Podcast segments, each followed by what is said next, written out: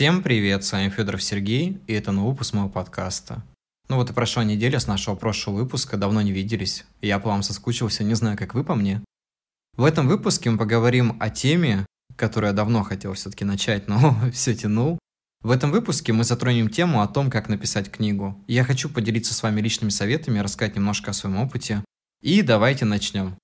Для начала поговорим о том, Почему вообще решили написать книгу? Знаете, многие живут всю свою жизнь и думают о том, что когда-нибудь они сядут и начнут писать, но вот происходит тот самый момент, когда вы просто садитесь за стол, открываете ноутбук или тетрадь и начинаете записывать. Просто судорожно записывать какие-то определенные мысли, которые в итоге превращаются в произведение. Я думаю, что у каждого было такое, что внутри вас держится мысль, которая не отпускает вас долгое время. Мне кажется, это самый лучший знак о том, что пора писать книгу.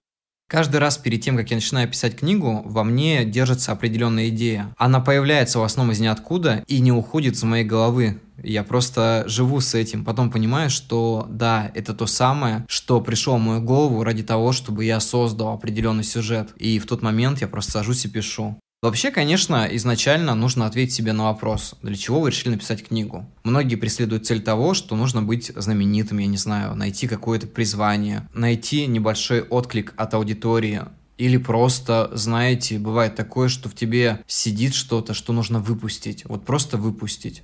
Я думаю, что все эти вещи так или иначе важны для человека, который находится в писательской жизни, потому что без этого, наверное, не было какого-то определенного двигателя, который помогает вам продвигаться в творческой жизни. Я думаю, что первый совет будет таков, что лучше писать книгу в комфортной для вас обстановке. Я очень много раз обжигался на том, что писал книгу в неподходящем месте. Ну, к примеру, это было где-то в дороге. На самом деле в дороге удобнее писать какие-то очерки, удобнее писать какие-то заметки. Но чтобы заниматься полноценным произведением, мне кажется, что нужна какая-то определенная зона комфорта. И моя зона комфорта это, наверное, комната, где я закрываюсь просто выключаю телефон и ухожу в себя. Хотя, в принципе, долгое время я писал, находясь на работе. Иногда бывает такое время, когда, наверное, на работе просто нечего делать, вся работа выполнена, и ты открываешь текстовый документ, начинаешь печатать. Кстати, Вселенский район спального масштаба был написан на работе, практически весь. Может быть, какая-то часть была отредактирована дома, но я писал все время на работе. В принципе, там тихая и спокойная обстановка, и мне практически ничего не мешало. Ну, поэтому вот такой вот первый совет. Если вам удобно писать это в шумных местах, то, конечно, лучше это делать там, потому что самое главное, чтобы у вас присутствовало желание это делать. Второй совет, наверное, тут я скажу о том, что у многих бывает такое, что нет вдохновения. На самом деле вдохновение – это очень призрачная штука. Вдохновение не приходит иногда само. Его можно ждать годами просто. Вы начинаете лениться, ничего не делать. Мне кажется, что вдохновение приходит где-то в пути, когда ты пишешь. Знаете, как писал Ницше, что дорога возникает впереди идущего? Я думаю, что в этом есть смысл. Просто начинайте писать, а вдохновение в итоге само придет. Мой третий совет – это план. Если вы пишете объемное произведение, то вам лучше оставить план. Как он составляется? Ну, довольно легко. Вы просто записываете определенное количество действий, которые будут в книге, делите его там на главы, на части и так далее. То-то в той-то главе произойдет то-то, то-то. И так по порядку. За это время все равно добавятся какие-то новые главы, уберутся старые. Можно проработать сразу главных героев описать, какие они будут, их внешность, характеры и так далее, это все очень сильно влияет на сюжет, потому что в написании книги вы потом можете где-то застопориться, подумав о том, что вот главный герой, а какой он должен быть? И вот эта мысль будет ходить и ходить. На самом деле, я писал так всего один раз, когда писал Вселенский район спального масштаба. Сатори я писал уже без плана. Но план очень сильно мне пригодился в Вселенском районе, потому что в итоге я понял, что без этого книга получилась бы довольно запутанная. А тут действительно я шел по плану, и все было хорошо. Но я скажу так, что этот план использовался не полностью. Где-то на середине я начал переделывать план уже там на какие-то другие главы и так далее. Но все-таки без плана я думаю, что книга не вышла бы такой, какая она получилось в итоге. Кстати, каждый раз, когда я писал определенную главу, после этого я ее редактировал, потому что, ну, я считал, что так намного удобнее. То есть я просто писал вечером, утром пересматривал, редактировал, корректировал, исправлял определенные моменты, и, в принципе, меня все устраивало. Поэтому пишите, редактируйте, и переходим к следующему пункту. Начните книгу с того момента, с которого вам будет удобнее. Если у вас в голове уже сидит концовка,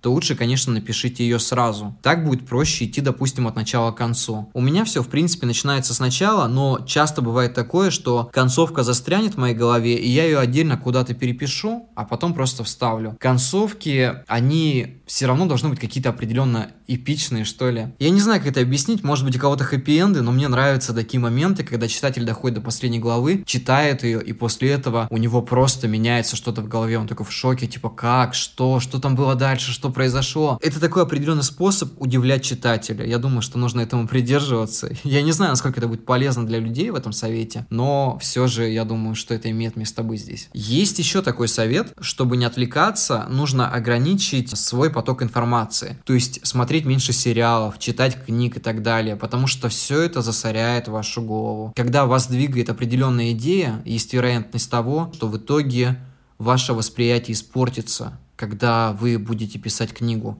что-то изменится в вашей голове и добавится, ну не знаю, там фрагменты сериала, фрагменты книги и так далее. Ваш разум должен быть чистым. Вот мне почему-то так кажется. Если у вас возникла определенная идея, и ваша голова уже заполнена определенной картиной, не нужно ее искажать. Просто не нужно ее искажать. Оставьте этот разум в таком состоянии, в каком он был, когда вы писали книгу. Потому что после написания книги в вашей жизни определенно что-то изменится. С книгами мы меняемся сами. Мне кажется, что каждый человек, написав свою книгу, меняется вместе с ней. Он растет вместе с ней, развивается, меняет свои взгляды, занимается самоанализом, и все это воистину прекрасно. У многих возникает проблема, что они забрасывают книгу где-то наполовине, и это, наверное, самая большая ошибка. Потому что когда вы пишете книгу и забрасываете на долгое время, садясь за нее спустя год, вы становитесь уже другим человеком. У вас не те мысли, не то восприятие, не тот посыл. И да, у многих получается сделать свою книгу намного лучше, но также бывает, что вы просто ее делаете хуже. Мне кажется, что нужно ковать железо, пока оно горячо. И я уверен, что это важная часть написания книги. То есть вы садитесь, пишите и творите. У многих также возникает вопрос, как писать интересные сюжеты. Где брать идеи? А идеи находятся вокруг вас, они абсолютно везде. То есть вы улавливаете эмоции, чувства людей, сценарии какие-то вокруг происходящие, плохие, хорошие, неважно. Разговоры людей в маршрутках, разговоры людей на работе, дома, какие-то размышления. Может быть, вы посмотрели какое-то видео или фильм, который вас зацепил настолько, что после этого у вас появилась своя идея, и вы захотели написать. Не забывайте об этом, что это будет преследовать вас всю жизнь, если вы пришли на писательский путь. Развивайте в себе навыки, учитесь чему-то новому, читайте книги, изучайте русский язык, изучаете литературу, изучаете биографии писателей. Мне кажется, что во многих биографиях писателей можно найти такие сюжеты, соприкосновения и так далее, что после прочтения у вас происходят такие изменения, после которых вам вообще, наверное, сложно не писать. И самое главное, помните о том, что писательский путь — это не только путь к тому, чтобы вас знали, это вклад в литературу. Это, мне кажется, самый главный и последний совет в этом выпуске. Потому что многие забывают о том, что литература — это огромный мир, в который мы вкладываем частичку себя. И не просто вкладываем для того, чтобы нас узнавали, чтобы там писали, нас хвалили, писали рецензии, либо ненавидели, неважно. Писательский путь — это путь где-то между жизнью и смертью. Это свой путь. И он ведет нас, возможно, в никуда, но при этом мы продолжаем творить. Творить как это делал кто-то до нас или после нас будет творить. Мне кажется, что писательство это что-то большее, чем жизнь. Мое писательство — это все, что меня окружает. Писательство — это путь, который выбрал меня сам. И я не могу свернуть с этого пути, потому что мне это безумно нравится. Многие называют писательство хобби и говорят о том, что ты пишешь там, тебе нравится, это удовольствие просто и так далее. Но я не могу сказать, что это удовольствие, не могу сказать, что это ноша. Писательство — это то, что окружает меня. Да, это звучит немножко нелогично, с нотками тавтологии, может быть даже немножко противоречиво, но я считаю, что писательство — это моя жизнь. Все так прозаично, иногда трагично, иногда прекрасно, иногда происходит какая-то драма, иногда комедия, иногда философия, но так или иначе вся жизнь — это одна большая проза. Ребят, спасибо, что послушали.